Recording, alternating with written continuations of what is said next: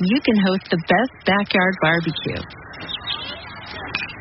You find a professional on Angie to make your backyard the best around. Connect with skilled professionals to get all your home projects done well. Inside to outside, repairs to renovations. Get started on the Angie app or visit Angie.com today. You can do this when you Angie that. This is Charlotte, and you're watching Going In Raw. That sounds terrible. What's up? This is the most must see WWE E superstar of all time and his lovely, gorgeous wife. and you are going in raw. What's up? It's your girl Sasha Banks, legit boss, and you are watching Going in Raw. Oh, baby, I like it raw. Oh, baby, I like it raw. And you are tuned in to Going In Raw right now. How you doing? Hey, friendo, Steve here. And Larson. And welcome to Going In Review, where we review old pay-per-views as voted on by our patrons. $10 and up, and you can vote on. We, we put forward uh, a couple of options, and you get to vote on it. Yeah. That's at patreon.com forward slash Steven Larson. We've got uh, a bunch of different reward tiers. $10 like $10 and up is like the voting tier. Yes. $5, you get bonus episode, our new feature, non-news. Yes. Yeah. Coming this Friday, did we decide? I think so. So it'll be this previous Friday. Yeah. Yeah, so it's up it's up now. Last Friday. Yeah. That's what I meant to say. Uh, anyways, be sure to subscribe. It's, of course, we're here at youtube.com forward slash Stephen Larson. If you hit that little notify bell on uh, YouTube, you can always be updated when there's new Going In Raw content. And, of course, hit the subscribe or download button on your podcast app so you always get fresh, steamy Going In Raw content. Larson. That's right. We're also at prowrestlingtees.com forward slash Going In Raw. Mecca Santa. It's a good shirt. Yeah, the Mecca Santa shirt. More to come. There's 10 right now. We'll have more. at I know. some We point. promised like 14 by the time uh, that last paper you went down. No, I know. Money in the bank, and it never happened. All right, so today, Larson, we're going to be taking a look at uh, In Your House Bad D- D- Blood. Yes. Why, why do you suppose they have two D's after uh, for bad? I mean, I think it was just like an, a late 90s thing. Yeah. You just misspell words and it's cool. You put like a Z instead of like An S, you add a Z, Z. to make it the plural form of Right. a singular like, word. Yeah, like boys is boys. is- Yeah. Yeah. Exactly. So they try to do that. It's interesting though. They had like uh, a number of other pay-per-views WWE did uh, called Bad Blood, um, but in those cases they would only use the one D, not two Ds. so That's that true. fell out of that fell out of fashion pretty quick. Yes, it seemed to have. Yes. I feel like um, this. So this is this pay-per-view is interesting in a number of, uh, for a number of reasons. Notably, of course, obviously, it is the very first and probably one of the best uh, Hell in a Cell matches. Yes. Um, and i- it's so funny that so this was literally like we're looking at the beginning of the Attitude Era. Well, the Attitude Era, I guess you could say, officially kicked off the following month after the Montreal Screwjob. Yeah, When the there's Mr. McMahon character, the next night on Raw, was created. there's that. There's the month after that was when Mr. McMahon gave his speech, you know, to the camera, which was so unnecessary. You know, we're no longer about cartoon characters. Yeah. Now we're about contemporary entertainment. That kind of crap. Yeah. So he did that in December, but this was there was definitely the seeds were firmly in place. Yes. Um, this was Attitude Era, maybe just the sort of proto Attitude Era. Um, but Hell in a Cell can definitely be pointed at as something that okay, this you know this was a defining moment um, for WWF um, at the time. It was WWF. I always I always wa- I don't know when exactly they started using the scratch logo. It was right or it was between here and December. I don't know exactly when it was, but that's like you know sort of started the Attitude Era here. Here they're still using the old school logo. Yes. Um, other notable things about this: this was the day that Brian Pillman died. Tell Yes. what, what did you find out about that? Um, this is all uh, this, according to Wikipedia. This was on uh, October 5th, 1997. Um, Pillman, they mentioned this during the show, was scheduled for a match. and It was a match against Dude Love, um, and apparently he hadn't shown up to the arena, um, and it was getting close to showtime. So again, according to Wikipedia here, uh, uh, Jim Cornette was told to find out where he was. He called the hotel in uh, Bloomington, Minnesota, where Pillman was staying, and the receptionist told him that earlier in the day, a maid had found Pillman deceased in his room. yeah, So uh, it seems like people found out about Pillman's death shortly before the show started.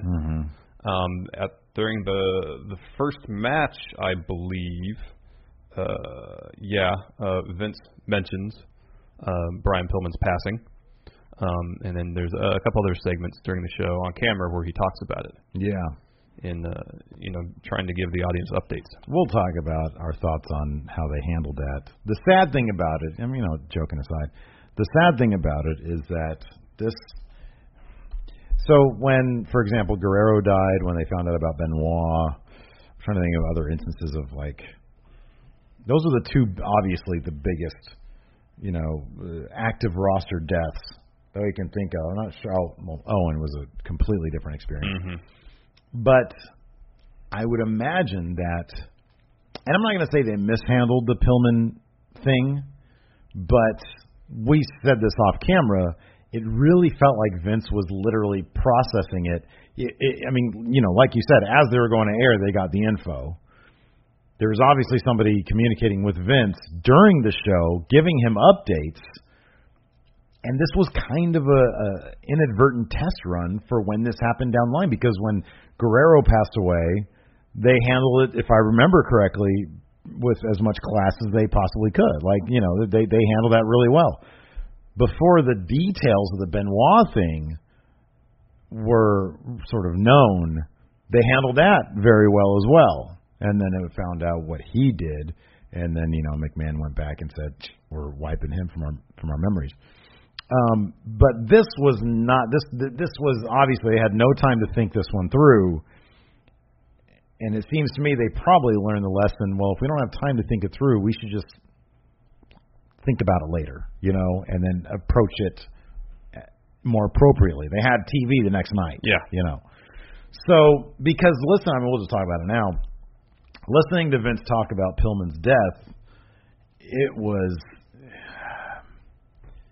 you get you get the you get the strain. I mean, it is somebody simply processing. Yes. that's what I think it is. But a guy who, knowing that three years earlier he had gone through this trial for steroids, where his, the the spotlight of drugs, granted it was steroids, it was still drugs, was hot on his company. You have to think that that would be fresh in his mind when something like this happens. In that this is jacked up, but I got to protect the company. That to me, watching it, that kind of came across because he makes the point of saying when when he finds out that it was a, a drug overdose, he says almost immediately, this is the kind of thing that plagues not just sports but entertainment. And it's like, okay, we get it, Vince. You didn't. This isn't your fault. Like we know that this can happen anywhere. But then you know, if you look at the high rate of deaths for wrestlers relatively young in life, it's you know, it's, no wonder they came up with a wellness policy. You know, Yeah. Um, earlier in the show, um, the first time Vince is on camera talking about uh, Pillman, um, uh, there does seem to be some genuine emotion there. Mm-hmm. He seems like he's on the verge of, of, of crying. he's he's in shock. Yes. he's for sure in shock. Yes. yeah. Um, But, but as we said, yeah, it, it, it, it seems pretty obvious that not only him, but a lot of people during the show were still processing Mhm, what was yeah, happening. yeah. Um, so you know, i i and that was more most obvious when wrestlers had to give promos. Mhm. yeah. you know, m- more often than not, you could tell there was something else on their mind. Yeah, yeah. Because I, I noted a couple times, like like with Owen Hart, like I remember Owen's promos being like so full of energy and so like I don't know about crisp, but to the point. Mm-hmm. And he was just sort of rambling. I'm, dude, I'll never forget when he died. And Jeff Jarrett and Deborah had to give a promo like pretty soon after. Yeah. Oh man, that was like that was heartbreaking. Um, but uh, but yeah, the the Pillman thing was it was it was odd because you know there was a lot going. You know, Vince obviously he's it's his it's his house. He's running the show, so there's probably I would imagine a lot of things going on in his head Yes, as a result of this. and and he has to do commentary for the show. last time, last pay per view, we got Vince commentary, um, and again, Vince never got better. Vince, Vince never never ended up being a good commentary You know guy. what's interesting though is is yeah, I'm not a fan of his commentary work, but I thought as an in-ring interviewer, not too bad. Yeah, he was he was okay. He played heel Vince. Now look, he is he is arguably the greatest, most charismatic villain in the history of pro wrestling. I'm not sure an argument can. I mean, the, the list is very short. He's in my book, anyways, tops. He really is for how iconic his character was, following the screw job into the Austin stuff, and even until like today when he's on the mic, when we saw him post Mania at Raw. Yeah. And it's funny that he's so diametric. Like th- it's such a 180. I know. Like he inhabits that heel character so perfectly, and yet the the the Commentator Vince never seemed comfortable being commentator Vince. no, he never did. And maybe it's because he, you know, he probably probably wasn't. Probably wasn't. Probably very comfortable being a raging lunatic jerk, rich corporate meanie. Um, because he probably got a kick out of that. It, I always feel like he hated doing commentary. I know. You know, like you said, he never knew the moves. Oh, what a maneuver! Well, someone left a, a, a comment um, in one of our videos whenever I said that, and and, and they said it, at least I don't know if this is based on uh, interview or what that uh, Vince wouldn't name moves because he wanted to make the product more accessible to casual viewers. Oh, that's interesting. Hmm. So Well, yeah, maybe there was method to his madness. In any event, uh, it was kind of funny because I I noted here when we started out the show, Vince had a little bit of heel screaming Vince. yeah, And I hadn't noticed that. The last one we did was In Your House from 95. Mm-hmm. I hadn't noticed any of that then. But here he kicks off and he's like, Yeah, yeah, in your house. Oh, here we go tonight. You know? yeah. Well, let's talk about the changes be- in the man- span of two years between They were, they were many. the the in your house, just the feel, the look, the aesthetics of the show. Yeah. Gone was the set. yeah. in its place was uh, a pretty modest uh, entrance. Mm-hmm. Um, they started just interesting that for pay-per-views. I, I'm guessing it's just to maximize uh, seats, tickets they could sell. Because on Raw by this point they had the Titantron, Yeah. um, but for pay-per-views they got rid of the Titantron and Mm-hmm. just had a pretty simple uh, entrance area. Yeah. Um, there's a lot of pyro and it seemed really close to the the fans in Oh, I attendance. would have hated that. I hate pyro. When Um, we're there, I but hate it's- it it. l- literally looked like you were sitting amongst pyro. if you watch the entrance, the very Yeah. beginning of the show, because the entrance ramp, I'm sure, is just one of the tunnels from the locker room. Yeah, but you know the funny thing about the entrance ramp? The ramp, I, I don't know, maybe they did this again to maximize seats. But I, I noticed this mainly when Vader came down, probably because he's a wide guy. But the the ramp itself felt so much skinnier than I've noticed in the past. Mm-hmm. Oh yeah, yeah, yeah. Like the fans on either side are closer to each Yeah, other. They're yeah. closer to the wrestlers. Like Vader could have stuck his hands out and Yeah, the and- aisle to to make it The from aisle, yeah, the entrance exactly. area to the ring was pretty narrow. It was yeah. pretty narrow. It was weird. Um, I like your note here.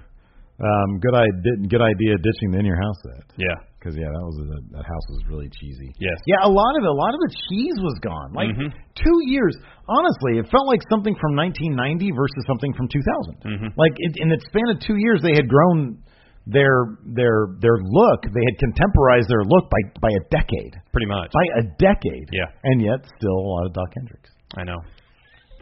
really, once they went to the the scratch logo and and and got rid of the one they were still using in, the- in the Aes- point ninety seven. aesthetically, it was beautiful. Yeah. Aesthetically, it was so exactly what they needed to be doing. Yes. Yeah. Yes. Absolutely. Uh, let's see here. Um, First match of the night was the Nation of Domination mhm. Rocky Maivia, Yeah. D'Lo Brown, and Kama Yeah. taking on the Legion of Doom. Yeah. You know what I noticed about this? This was a fun match. You know, I'll, I'll be honest. Most of these matches were pretty fun. Yeah. There's a lot of there's a lot of really really good talent here. Um, this was cool because so the uh, Nation of Domination had taken out Shamrock. Well, he had a match against Farouk. They had a, Yeah. a, a tournament for the Intercontinental title because Right. Stone Cold had to drop it after hurting his neck. Oh, and Rogan's neck. Yeah. So in the match, uh, Farouk gave Shamrock a spine buster, and I don't know if this was kayfabe or legitimate. Um, caused some internal bleeding in Shamrock because during the match he starts spitting up blood. Oh, he started spitting up blood. Yeah. That's hard to fake. So I think uh, I looked at the brackets. I believe Shamrock ended up winning that match Mm-hmm. because of his injury. Farouk advanced Okay. um, to the finals of the Intercontinental Title Tournament, which we'll get to that match later on the card. Okay. But yeah, initially it was supposed to be Legion of Doom with Ken Shamrock, but then Shamrock wasn't medically cleared. Oh, okay. All right. So we got Nation of Domination versus uh, Legion of Doom. Legion of Doom looked old. I know, but uh, They always looked old. was it Hawk? He still looked like he still could move pretty Oh, well. both. Yeah, no, both of them. Both of them look good. I was surprised, uh, you know, in, in contrast to to your epic chop the other day. Um, Animal, I noticed this a couple times. His chops were kind of weak. I was surprised. He's a big giant dude. Those should be like sonic boom chops, but he sort of gave like little taps. Like it was more over here than like full on trying to get Yeah. a paw right there. Yeah. Um, but yeah, otherwise this is a this is a, a it was a decent match. It was a two on three match because you had uh, The Rock, you had uh, uh, D'Lo, and you had uh, Kama. No, Yes. Kama, Yes. the Godfather, sex trafficker. Um, you had them going uh, going against LOD. Um, D- you know they, they gave this match a lot of time to breathe Yeah. uh, and uh, LOD was holding their own. Uh, towards the finish, they went for the Doomsday Device, which is the best name of any wrestling move in all of wrestling. What a great name, the Doomsday Device. I know it's good. And the move fits it perfectly. Because, Yeah. man, you get a dude up in his shoulders. and clothesline him off the top rope. That's It fantastic. you is. kill people that way. Probably could. Uh, Farouk comes out and distracts the Legion of Doom. Ron Simmons was so much better as Farouk than he ever was in his career. I mean, I liked sort of inspirational Ron Simmons from WCW and his champ. Nothing will beat his promos. He this is this is a perfect example of a guy who who just had more fun and he never Farouk never looked like he was having fun doing anything in his life. Whenever I saw Ron Simmons, he looked very serious. But when he was doing his Farouk promo, I think later on they had an interview with yeah. him. before his match against Owen. Yeah, he was he was so into it. Oh, yeah. you could tell he was so into it. And it's really a bummer that WWF didn't do more with Farouk. Yeah, I mean, there's so much talent there. You know, Oh, I it's like know. if you got The Rock in your stable, it's kind of the way to go. Like when you see that Well, dude he on had just joined mm-hmm, yeah, the Nation shortly before this, so he wasn't even The Rock yet. He was still Rocky Maivia. within two months, I think he was Yeah. though. Yeah. But yeah, the the crowd, you know, full on die Rocky die, Rocky sucks, sucks, yeah, all yeah. that stuff. Um, but you could definitely see the seeds there. Oh, with yeah. him, you know, like all his little movements and stuff. Um, anyways, like you said, yeah, LOD they were going for their finish. Uh, Farouk distract LOD. Um, Kama kicks Hawk in the head. Yeah, right in the back of the head, which led to a rock bottom. But uh, Vince didn't call it that. He didn't call it anything. I don't think it Oh. was called the rock bottom. Well, yet. yeah, I didn't know. I have no idea if it was called the I Rock Bottom. don't know. And so uh, Rocky Maivia, Hmm. The Rock, picks up the win. Yeah. Uh, then we cut to uh, Sonny and Doc Hendricks backstage. Sonny was chock full of charisma. She really was, and she was so comfortable in front of a large I crowd. know. Um, and her and, and Michael Hayes, you could tell they got along. Like they had a they had a natural. I mean, you know, they're not, you know, broadcasting team of the year or anything. No. But you could tell that, you know, I, I wanted like as soon as the cameras were off, you know, Michael Hayes probably called her darling a lot. I could see that. Darling. That was good, darling. That kind of thing. Well, they they did a segment where they were telling people to call the superstar line, Nice. which is apparently still a thing. And they had gotten rid of the uh well this is ninety seven, so DVDs were just a thing. Uh but they, they I, there was no mention of free blank videotapes. Well, they weren't they weren't selling merch. Yeah. There was a commercial later on, I think, for Stone Cold T-shirt, Yeah, that's right. but they yeah. weren't. You know, this segment they weren't selling any merchandise. but So through there's the- no reason to include a free VHS tape because they weren't trying to sell anything. that's a good, During that's in your a good house point. triple header, Yeah. they did do a segment about calling the superstar line, but at no point do they offer a free blank VHS tape for calling said line. Well, I feel like there was a missed opportunity there. How many blank video cassettes could they have sold had they like said, "Hey, St- Stone Cold Steve Austin shirt, buy it, get a free blank videotape." Well, maybe they they found out in '95 that it wasn't a, a good value proposition for them as a company, Yeah. so they stopped offering free VHS tapes when you bought a T-shirt. It's kind of like when WCW stopped doing over the rope uh, DQs. Yeah. Yeah. Um, let's see here. Then we had uh, Vince on camera once again, very awkwardly talking about Brian Pillman's death. I think at this point he had mentioned that it was an overdose. No, that was later on. Oh, that was later on. Yeah. Okay. Uh, oh, this was when he was introduced. No, yeah. So, okay, again, awkward. This is when he was he was introducing the the Max Mini and Nova. ver- So they're like um, luchadors, but they're little people, I think. I mean, they looked shorter, but they weren't like little, you know, little little people. Talking about awkward. Um, anyway, so like Vince talks about Pillman, Pillman's death, and then he says, and I'm gonna tell you what he did, and I'm gonna tell you what he should have done.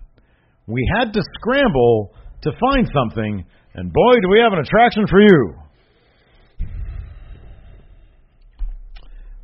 The appropriate thing at this point would be not to say that you have replaced Pillman and Dude Love with luchador little people. You just have the match, have the match, right? Wait until the Headbangers Godwin's match because that's a tag team title match, Mm-hmm. and say, you know, we hope you enjoyed that match. I don't know, maybe don't even say that you replace it with anything. Just do that, you know. Yeah, I know. I know what you're trying to say. You know what I mean? Like, Yeah. don't say, "Hey, we had to scram like this guy's dead, so we're going to give you lu- little luchadors." That's not, you know. But again, they're processing. Processing. Anyways, what happened next? Oh, we had the match. The what match? Max Mini and Nova versus uh, Tarantula and Mosaic. Oh yeah, I barely watched this. It's weird. They're like little luchadors, and usually when I see like luchadors and like I've seen little luchador matches before, like they're usually very smooth. I felt there were a lot of like awkward spots in this. There were a lot of botches in this. Yeah. It was not the smoothest little luchador match I've ever seen in my life. Yeah, probably not. Max Mini picks up the win after pitting Tarantula. No idea who any of these people are. Moving on. Headbangers versus the Godwins for the WWE Tag Team Championships. I want to ask you a question. What's the difference between a face Godwin and a heel Godwin? No T-shirt. Oh, is that true? Yeah, Henry Oh, yeah. O. Godwin was wearing a T-shirt at In Your House '95. No T-shirts here. Well, there's Just also overalls. there's also no Uncle Cletus. Yeah, two years ago, or So two years prior. he was yes. maybe a face character. I was thoroughly confused, to be honest with you, Why? because wait a second, hold on a second, wait. What? Headbangers were faces. Godwins were heels. Yeah, yeah, yeah, yeah, okay. They were faces in the in '95. Yeah, Henry O. Godwin was How facing did the Sid. Godwins last two years? I don't know. That's weird, right? I know. That is bizarre. They didn't last much longer. No, because uh, A Phineas week later, Phineas Godwin would eventually become Midian. Yeah, but a week later they lost their titles, I believe, to LOD. I think to LOD. Might have been back to the Headbangers. I forget. Um, but then they were pretty promptly disbanded. Weird that they would put the tag team titles because they won this match. They won the tag team championship. Well, they could have been a transitional champion, assuming that LOD was the team to take him off. So they didn't have face headbangers take on face here's the thing, though. Legion of Doom. I really kind of feel like face headbangers would probably get around the same reaction as heel headbangers, which was no reaction. Nobody popped for them, which is I'm not going to say it's weird, but it's not terribly surprising. The one guy who went on to become Beaver Cleaver, Chaz, Chaz, he kind of had some charisma. Yeah, he's the one. He's the guy that that spit up in the air and and, and it landed in his mouth. Yeah, that is actually impressive. The other guy, I I wouldn't know him in a lineup. Wouldn't Yeah. be able to tell him in Yeah. a lineup. Um, Mosh Mosh, thank you. Yeah, is Mosh. Chaz. They had some very cool ring gear though. Oh, yeah. like I love the the headbanger sort of aesthetic. I Yeah. thought it was really really cool. It felt like if they had done that gimmick in say 1993, 94, Okay. when grunge was at its peak, Yeah, it might have fit in a bit better. yeah. you Um, need different people. or you, that. need, you need different people. Well, in 93, 94, maybe you don't need people with the most charisma. I don't know. I don't know either. I, I'm just in general, charisma is a great thing to have. Oh, in absolutely. Pro wrestling. Absolutely. Um, yeah, no, I don't know.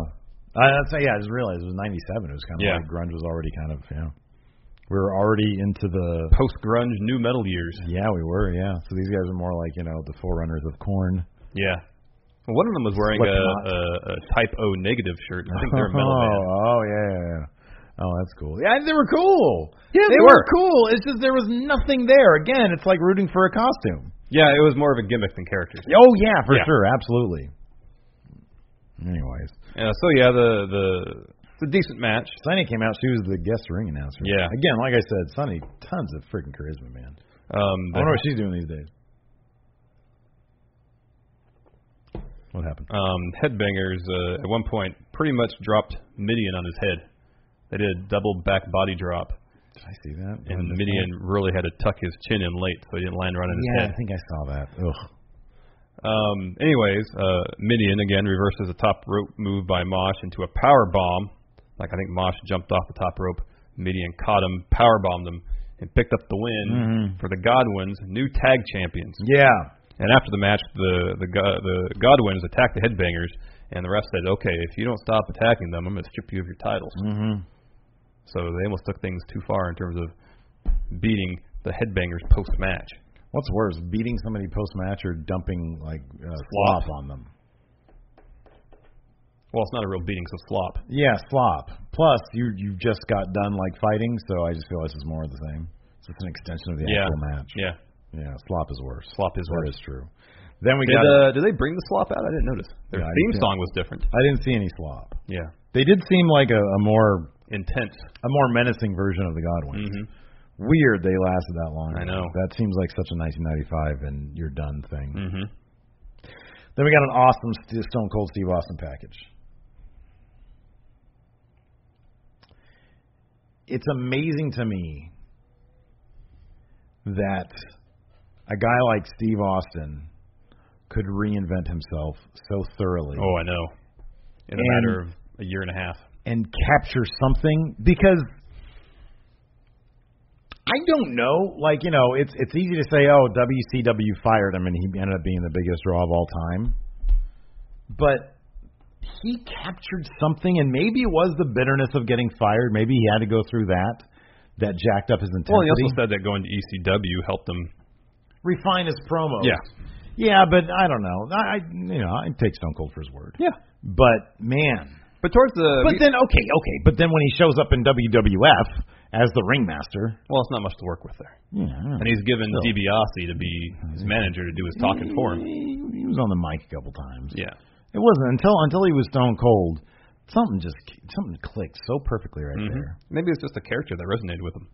Yeah, that could be. That could be. Because we kind of we, we watched a couple of we watched one of his early matches. Which one was that? Halloween Havoc '92 that we watched earlier. Steamboat. Yeah.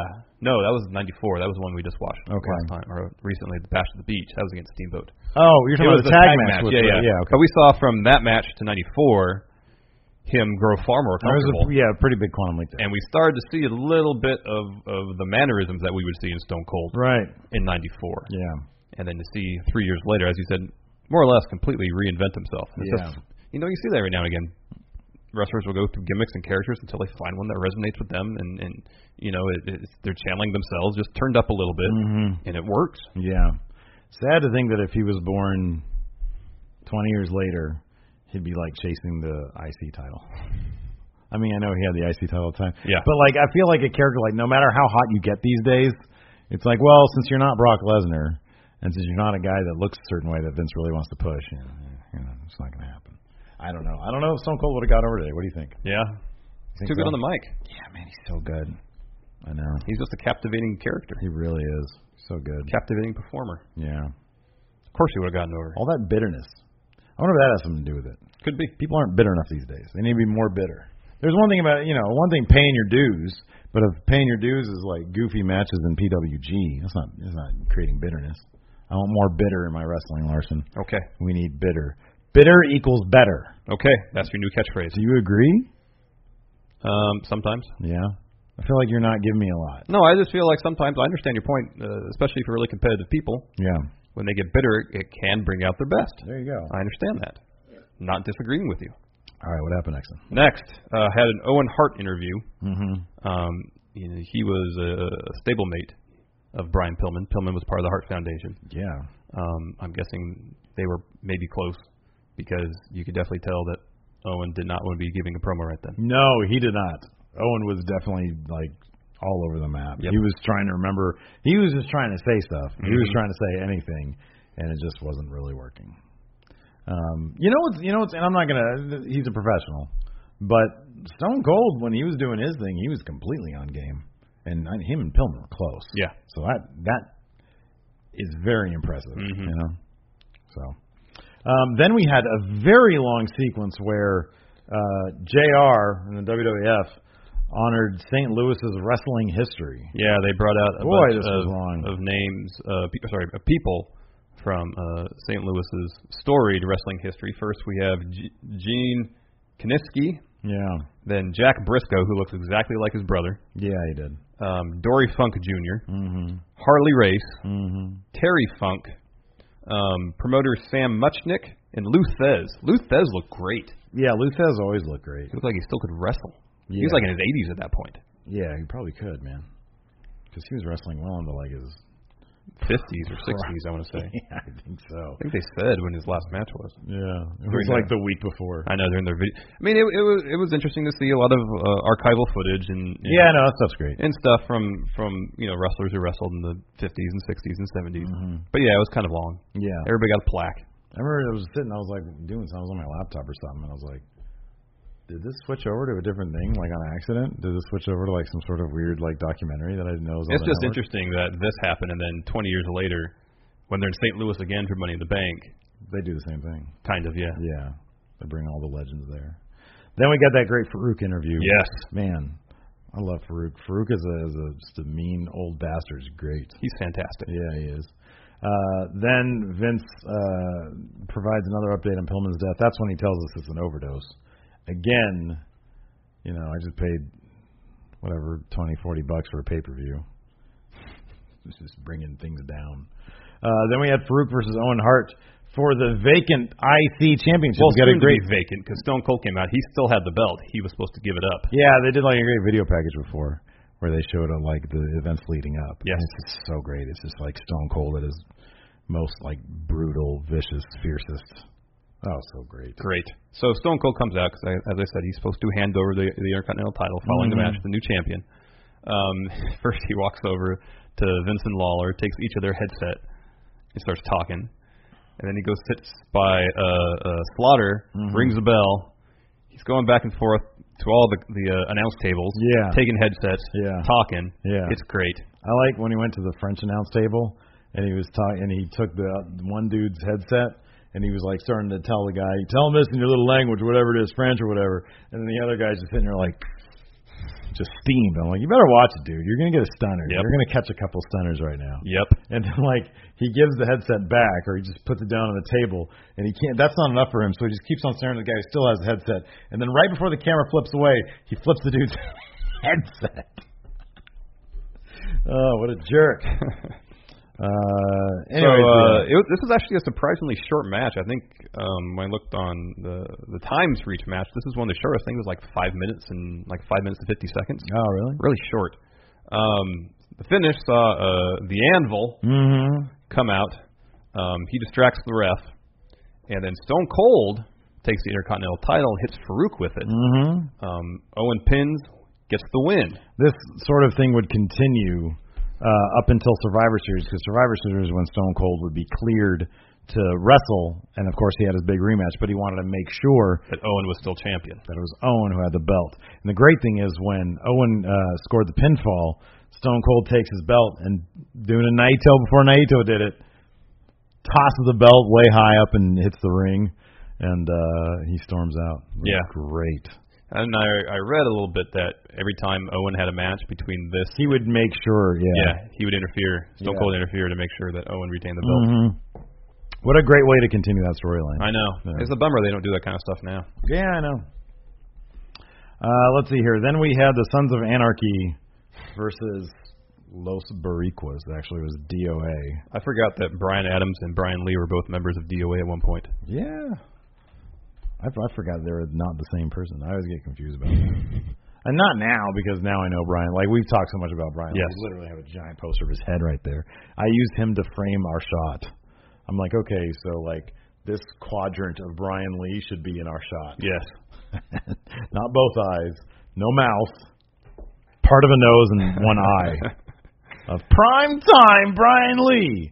And then there's the bald guys, Harris Brothers. the Harris brothers, and isn't there one more? No? Well, in this match, it was just There's only four on four? four. I didn't know anybody on Los Barriquas. I didn't know one damn person. Unless wait, was that, was that Savio Vega? Okay, I know who Savio Vega is. I didn't know any, and they all look like the most normal dudes ever. None of them look like wrestlers, man. None of them look like wrestlers. I'm fairly certain. I don't even know what a Boricua is. What do you What do you think a Boricua is? I don't know. I don't know what it is either. Anyways, uh, Brian Adams picks up the win with a tilt the world backbreaker. That was his finisher. Um, wait, who who picked Brian Adams? Did really? Yeah. That was weird. Boricua. Oh, it's Puerto. Okay, so its origin is in Puerto Rico, Yeah. and it is. uh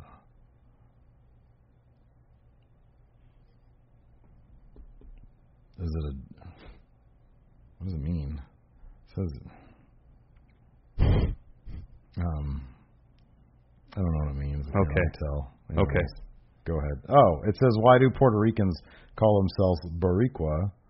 Um, okay, so it just basically means you're identifying yourself as. So it just means it's the Puerto Ricans. Okay. That's what it means. I didn't know one person on the Puerto Ricans. I didn't know one of them. Well, you knew Savio Vega. Yeah, I know. I didn't know. Did you know any of the others? No, but I remember when the I remember when that faction was on E WWE TV because I Mm. started watching um, a lot after Survivor Series. Yeah, I started 97, watching right after that. and they were on a lot. After this, after Brian Adams picks up the win for DOA, um, there was a, a Bret Hart British Bulldog interview. Yes. Um, again, didn't really seem like they really wanted to be talking to the camera at this point. Mm-hmm. Um, after that, we had uh, an interview with the Patriot and Vader, Mm-hmm. and it was during this interview Vader calls uh, Bret Hart's catchphrase "the best there is, the best there was, and best there will be." Bullshit. They had to beat Vader. They Yeah. all. They all. There was like an audible gasp. Yeah, People were like, I know. And then uh, Jr. apologized yeah. for the for the language Mm-hmm. following that interview. Well, I don't know. Vader seemed like he was. I don't know. if I can say checked out, but I feel like Vader legitimately. I think there are sometimes when I, whenever I see Vader matches, there are sometimes when I think Vader cares about what his bosses think, and I think there's sometimes when he's simply not trying to impress anybody. Yeah. And I feel like this is one of those, and that's best Vader. Because Yeah. that match they had, Vader. I don't know if you noticed, there was a couple times. I don't know if Vader was pissed off at Bulldog or if it was just part of his his shtick. But there was a couple times when I felt like he was going to murder Bulldog in the ring. Oh, really? Yeah, there was one. He there was one slam, or he yeah he picked up Bulldog and it was a very quick slam. He picked him up, but he just sort of dumps him. Hmm. Well, you know, Vader was never the most. Uh, No, he's a stiff worker, I Yeah. know. But there was and I a thought actually watching this match, he dialed back quite a bit of the stiffness from what I've seen in previous matches. of well, his. yeah, because you've seen Stan Hansen matches with him. Of course, he's going to dial it back. This is WWF, man. Yeah. you're not in Japan. Um, But then Vader does that, mo- tries for that moonsault, and lands he on landed his on his feet. That was weird. I'm But then right after that, he starts like beating the crap out of Bulldog, and that looked real. oh okay. Like he starts like wailing when you start when he starts just throwing his arms down like this and not doing your standard wrestling thing. I'm like, oh, Bulldog pissed him off. Something happened. here. Maybe. Bulldog pissed him off. Maybe. Anyways, um, totally forgot that the Patriot Del Wilkes, man. used Kurt Angle's music. Oh, that was weird. I know that was really weird. Then I looked it up and I'm like, oh my god, look at that. I never knew that in the first place. I don't think I ever bothered to watch a Patriot entrance. never had a Um, reason to. Match starts with a brawl on the outside before the bell even rings. Um, Actually, it's early. This is two papers in a row. I enjoy the Bret Hart match. But you know what? he's put on enjoyable matches. I'm not going to argue that. Okay, so there's a part when Bret Hart had yeah Vader in uh, the Sharpshooter, and Del uh, the Patriot comes up to him, gives him a headbutt. Bret Hart doesn't even act like anything happened, and then he gives him like three punches, and then Bret drops the Sharpshooter and falls over to his side. I feel like a headbutt should have like Mhm. broken up the Sharpshooter. Mm-hmm. Just saying. Me There too. was a couple of little bits like that where I felt like Brett was. I don't know. I just felt like I felt like everybody was off. I felt like maybe Yeah. Vader. They did something happen backstage. I don't know. well, it could also be that Brian Pillman passed away. I know. I wonder if Vader like said something inappropriate. No, but I mean, like you know, Pillman's a member of the Hart Foundation. No, I'm I trying to say know. it's why, why, like Bret Hart might have been a little off his game. Yeah, maybe. I don't know. Who knows? Um, uh, so they were really telling the story through this match of the Patriot being the only one. Well, let's set up the match first. So it was uh, during the show they made it a flag match. So in one corner you have uh, the uh, United States flag, other one, Canadian flag. Mm-hmm. And so to win the match, you either have to uh, you can pin your opponent, make him submit, or grab your own flag. Yeah. Um, Did anybody actually grab the? no, flag? it is a pinfall. Those flags look ridiculously out of reach. They did, and and the poles were pointed towards the audience, which would make it even harder to retrieve them. So, when- anyways, when I uh, saw Vader go up there, I was like, that is not going to happen. No. Um, so uh, the, the commentary team kind of pointed out the story that uh, uh, on the team of Patriot and Vader, they made it seem like Patriot was the only one who could possibly retrieve Mm-hmm. uh, their team's flag. Um, so uh, Bret Hart put a lot of effort in uh, in working the Patriots' knee and lower back, Yeah. so he couldn't climb. Yeah. At least that's the gist I got. Um, so he put the Patriot in a figure four around the ring post. Um, uh, put him in a sharpshooter, which the Patriot reversed into a sharpshooter of his own until the Bulldog broke it up. Um, Brett uh, put Vader in the sharpshooter. Vader got to the ropes. Patriot puts Brett in the sharpshooter. Again, again, Bulldog breaks it up. After that, that's when Vader did that awesome moonsault and landed on his feet. Yeah, that was weird. It's really weird how Vader. I know he was in a title program with HBK Mm-hmm. when HBK was a face, Mm-hmm. but I'm really surprised they never put the belt on him because he was huge in WCW. Yeah, Vince didn't like him. Still, he's this guy who's a great monster heel. Yeah, no, I never love really Vader. utilize him. Vader's great. I mean, they pushed Sid. Mm-hmm. Vince likes it. Sid was guess. tall. Sid was tall. I guess so. Anyways, uh, Bret Hart gets the ring bell and starts hitting uh, everybody with it. Yeah. At one point, uh, Vin, or sorry, uh, Bret slipped off. Who did he give the finger? Oh, I missed that part. Yeah, he just point, he, he just turned towards somebody and gave him the finger. That's what- attitude, attitude error. That's what, heel, that's what heel Brett does. Yep. Um, so, anyways, uh, Vader hits Brett with a Vader bomb. Brett works his way out of the situation. Eventually, Hey, I'll say this though, Brett's promo beforehand, like everybody else did seem shook, but he actually, I mean, may- you know, maybe you couldn't see his eyes because he had sunglasses Mm-hmm. on, but I feel like his promo was was pretty on game. Mhm. It was all right. um, Brett wins, uh, rolling up the Patriot. Mm-hmm. Um, an okay match, long, some fun spots. Yeah, no, that was fine. I just thought like some of it. I was like, I was thinking, I I remember just thinking to myself, wait, do you have to get the flag to win? No, they explained the rules before the match started. Yeah, I don't pay attention to that stuff. Then I saw people like going for pinfalls, and I was like, oh, I guess not.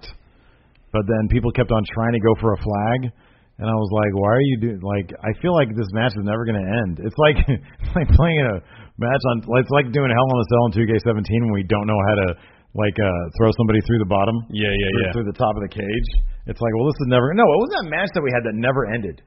Wasn't it like a last man standing match? Yeah, Yeah, and Went on people- for an hour. Yeah, we kept on getting up. I don't think we it, that match never made air. I don't think I don't think it did either. because it was too much. Yeah. It was way too much. I was like, how does this match end? I don't think this match is ever going to end. Uh, anyways, then we had an HBK interview. Um, and yeah, again, he sort of seemed shook. I mean, Yeah. you're probably right. It probably all was because of the Pillman stuff. Mhm. Um, and then uh, the funny part about this is though, like, so HBK is there with the rest of DX. It was before they were even called DX. Yeah, that happened the week later. So Triple H is standing there, and uh, HBK says his thing, and then Doc Hendricks points the microphone to Triple H, and HBK looks at Triple H, expecting him to say something. Triple H begins to say something, puts his hands up because he's a hand talker also, and then the camera just cuts away from him, and we're back, Back to, to the Vince. commentary team, Yeah, I we're know. back to Vince. oh, tri- early Triple H could never catch respect. never catch respect. Maybe he's still being punished for the uh, curtain call. That could be. Yeah.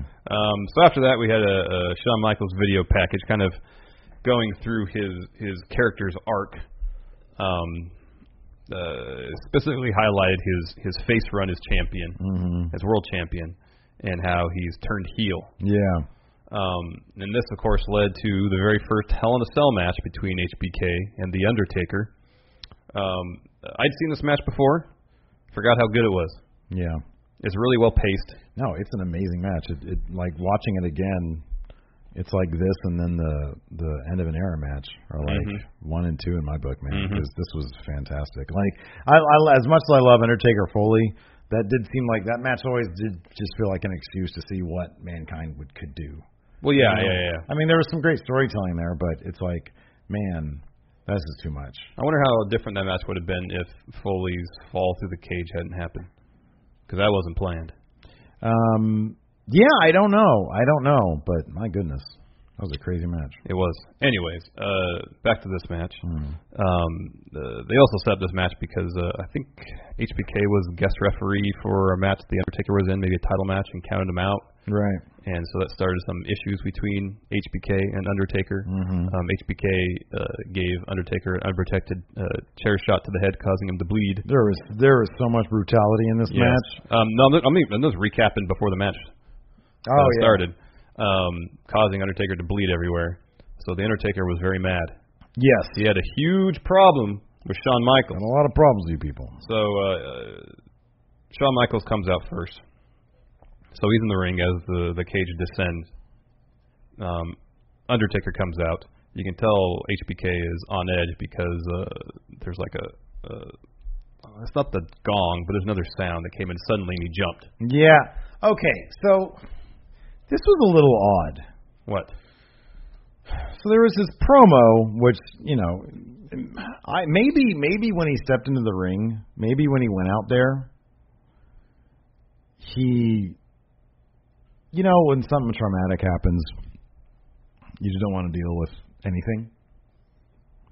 I get the feeling when this match kicked off for the first quarter of the match.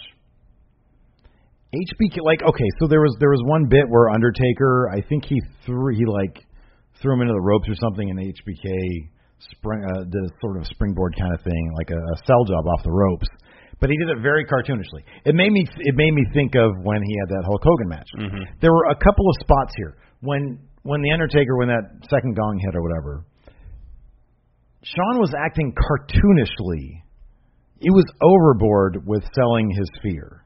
Um, I kind of maybe got that when he realized the situation he was in, trapped in the cell with the Undertaker, because he was like by the door, Yeah. saying bye to Triple H and China and Yeah. stuff, and he was obviously really That shook stuff. up. Yeah, And I wonder if I because you know once once you're in the match, I I, I don't know. I'm not a wrestler. I don't want to be. But I would think that once you're in the course of a match that you know that you're realizing maybe, wow, this is something special here. This is we we've got some really good stuff going on here. Then you know the match is absolutely amazing, and HBK is perfect. HBK. I mean, him retiring when he did is like AJ Styles retiring now. Yeah. It- it, dude was at the peak of his at the peak of his game. He was putting together five star matches like in his sleep. Like he was fantastic, which is why it's the pro- like when I when I watched the Open, I was like, man, he seems checked out, but like not checked out as in I'm phoning it in. Checked out as in I need to do something to get me to get me interested, and maybe his way of doing that is overselling everything or is being cartoonish. I don't know. I'm not in his head. I'm just saying, like from the first like moments of the match, it felt like he was goofing. It felt like he was goofing a little. I didn't really get that. I mean, because I was think, especially Did early. you see the look, the, the expression on his face? I did. That wasn't that wasn't uncommon for HBK at the time. I don't know. I never saw that before. I don't know. Um, if that's the and case. maybe he's just trying to, you, you know, there's there's one thing to sell your state of being to the TV crowd, but another thing entirely to try to sell his anxiety, his fear to the live crowd when you get this giant cell in front of you. So maybe he felt the need to exaggerate a bit for that, yeah, maybe. Uh-huh. for I don't know. the live crowd, not so much the TV crowd. Anyways, cell comes down. HBK seems like he wants nothing of this match of the Undertaker. He wants out. Um, Undertaker takes the early advantages, really just beating the hell out of HBK all over the cell. Mm-hmm. Um, this is pretty much for the what the first seven eight minutes of the match. Yeah. Undertaker is just beating the hell out of HBK, and he's Right. doing a really good job selling everything. Um, at a certain point, HBK gains the upper hand, climbs the cage a bit, elbow drop off of it, grabs the steel ring steps, beats the Undertaker with him. Does a two, uh, sorry, a pile driver Yeah, that was nasty. onto the ring steps. it was like a sit down pile driver. Yeah. Yeah. And then uh, some foreshadowing. Cameraman gets in his way, Mm-hmm. starts cussing at him. Mhm. Keep that in mind, Steve. It'll play a Okay. very important part of this match later on. Uh, HBK goes and grabs a chair from under the ring and starts hitting Undertaker with it. Mhm. Um, uh, two of them. Michaels goes for the pin. Undertaker kicks out. Um, Undertaker, sorry, HBK wraps the Undertaker in the ropes, starts punching him. Taker gets himself out, back body drops HBK out of the ring. HBK lands on who? Cameraman. Cameraman. Um, HBK starts beating up the cameraman. And what happens because of this? They have to open the door of the cell to get the injured cameraman out of the ring, give him the medical attention he might require. Doing so, they allow uh, an opportunity for maybe the competitors to get out of the cell. We'll check on that later. Uh, HBK tunes up the band, Mm-hmm. gives Undertaker some sweet chin music. Yes. Taker no sells it entirely. Yeah, he just sits up. He sits up. Um, it's at that moment where HBK says, "Okay, I'm done. I'm out of here." Runs to the open door. Undertaker follows.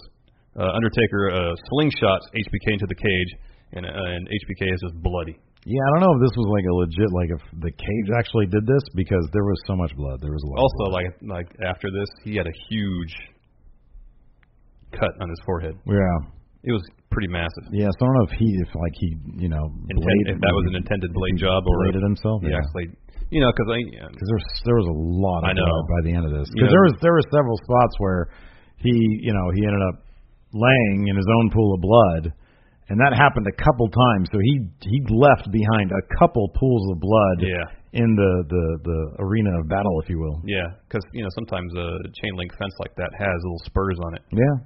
that can catch you. Yeah, that was a could be. lot of blood. Yeah. Um, Undertaker drives HBK's head into the cell a couple more times, and before uh, HBK kicks him square in the balls. Yeah. And at that point, HBK takes the opportunity to climb the cell to get away from Undertaker. Undertaker follows. They brawl on top of the cage. There's a back body drop, uh, press slam. Mm-hmm. Um, uh, Surprising that cage didn't just I know. fall apart. HBK is trying to get away. He climbs down the opposite side of It's the weird cage. that between here and the Mankind Hell in a Cell, I mean, I know there was one that separated them, but I don't think they went to the top in that one. I think it was on like a Raw or something. Yeah. Um, like the cage, like all of a sudden was like n- like made of paper mache. Because like mankind fall, I know mankind's a heavier dude, and like taking a choke slam is not the same as a back body drop, but I don't know. Like I'm surprised, and I know HBK is like probably half the weight that mankind is, but still like that mankind cage was so Oh, I know. you know Yeah.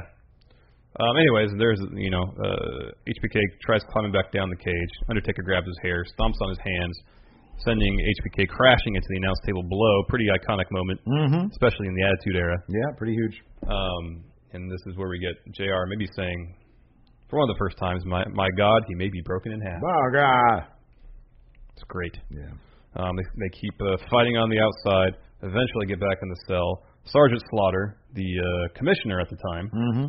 locks the cage back up. Uh, Undertaker beats Shawn Michaels up more. Top rope choke slam. Uh, Taker gets a chair from under the ring. Unprotected uh, headshot to HBK. his already bleeding head I know. Well, they have to, you know, harken back to the moment where mm-hmm. HBK hit Undertaker with an unprotected chair shot. Uh, Undertaker motions for the tombstone. Lights go out.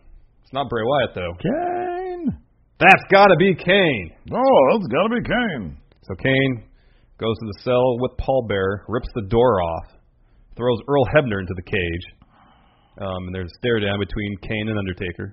Taker's looking very very shook Yes, very much so. Um, Kane responds with Tombstone. mm-hmm. Um, HBK rolls over onto Undertaker, picks up the win. and very slowly Earl Hebner counts out three Yes, well he got thrown into the cage. yes So great match, uh huh yeah fantastic iconic Hell in a Cell match very much so. Yeah. Um, it just occurred to me we don't. Well, we'll- I guess we'll we can shoot. No, that I have later. very I, what, things to vote for. Yeah. I'm already on it, man. Oh, nice. Okay. I have options. So generally, what we do, we don't necessarily have to do this now, um, is we take stuff from roughly the same time period as uh, the previous show we did, Mm-hmm. or something inspired Sure. by it, and and use that uh, for options next time. So here's what I have. Two of them at least. Starcade 97. Oh no. Hogan versus Sting Epic. with Bret Hart as uh he inserts himself in that main event too. That was like I think the first WCW pay per view I saw, which was weird because that was December of '97. Yep. That was weird though. I started hanging out with you guys like in the summer of '96. Yeah. Yeah, it was weird. I don't know why there was such a lengthy amount of time there. I don't know was either. watching WCW pay per view. Maybe it's just the top, first time we ordered a pay per view. because it's such a huge. Yeah, build-up that to could match. be. Yeah, that we could watch be. Nitro all the time, but it's not like we were we had the means to order the pay per views. Yeah, that's true. Also on the card we have Eddie Guerrero versus Dean Malenko. Oh, nice. That's a good one. Saturn versus Chris Benoit. DDP versus Kurt Hennig. Oh, nice. Um, we also have Larry Zabisco versus Eric Bischoff. That's the one I want to see. So that's an option. Option one. Are you cool with that? Yeah, sure. Also, ECW Heatwave '97. This is the the match that, that saw Lawler wrestle in ECW. Oh, that's fun. and also had uh, Rick Rude oh, make his return yeah. to the ring. yeah. Um, also, Terry Funk versus Shane Douglas for the ECW title. Uh, Taz versus Lance Storm. Um, are you cool with that option? Yeah, yeah. We need a third one. Um, We could do uh, was it WrestleMania 26, HBK Undertaker, their first match. Another match that's widely considered to be one of the best ever. another another HBK taker.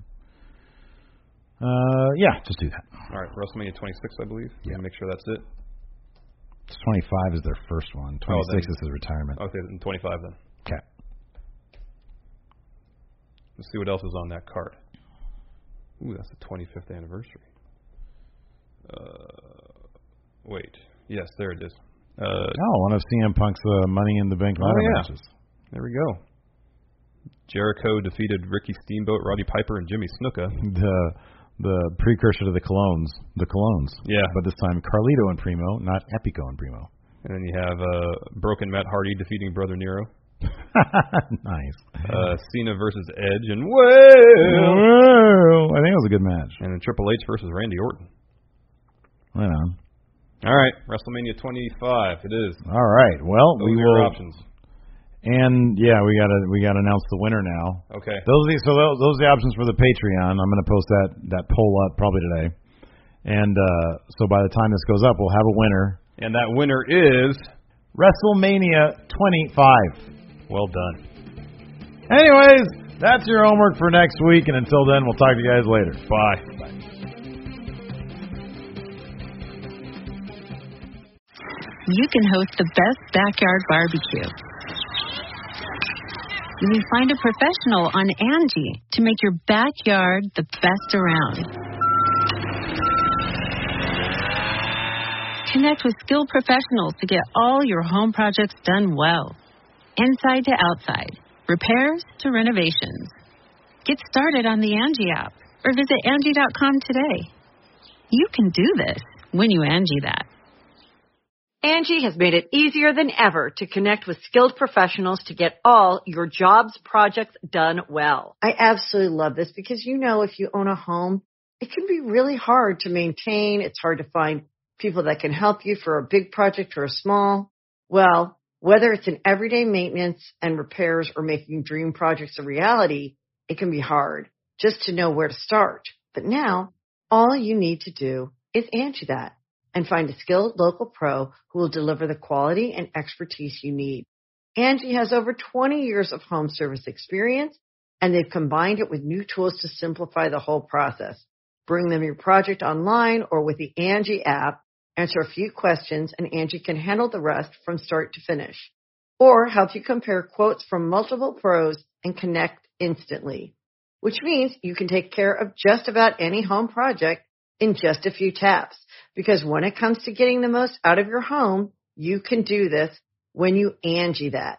Download the free Angie mobile app today or visit Angie.com.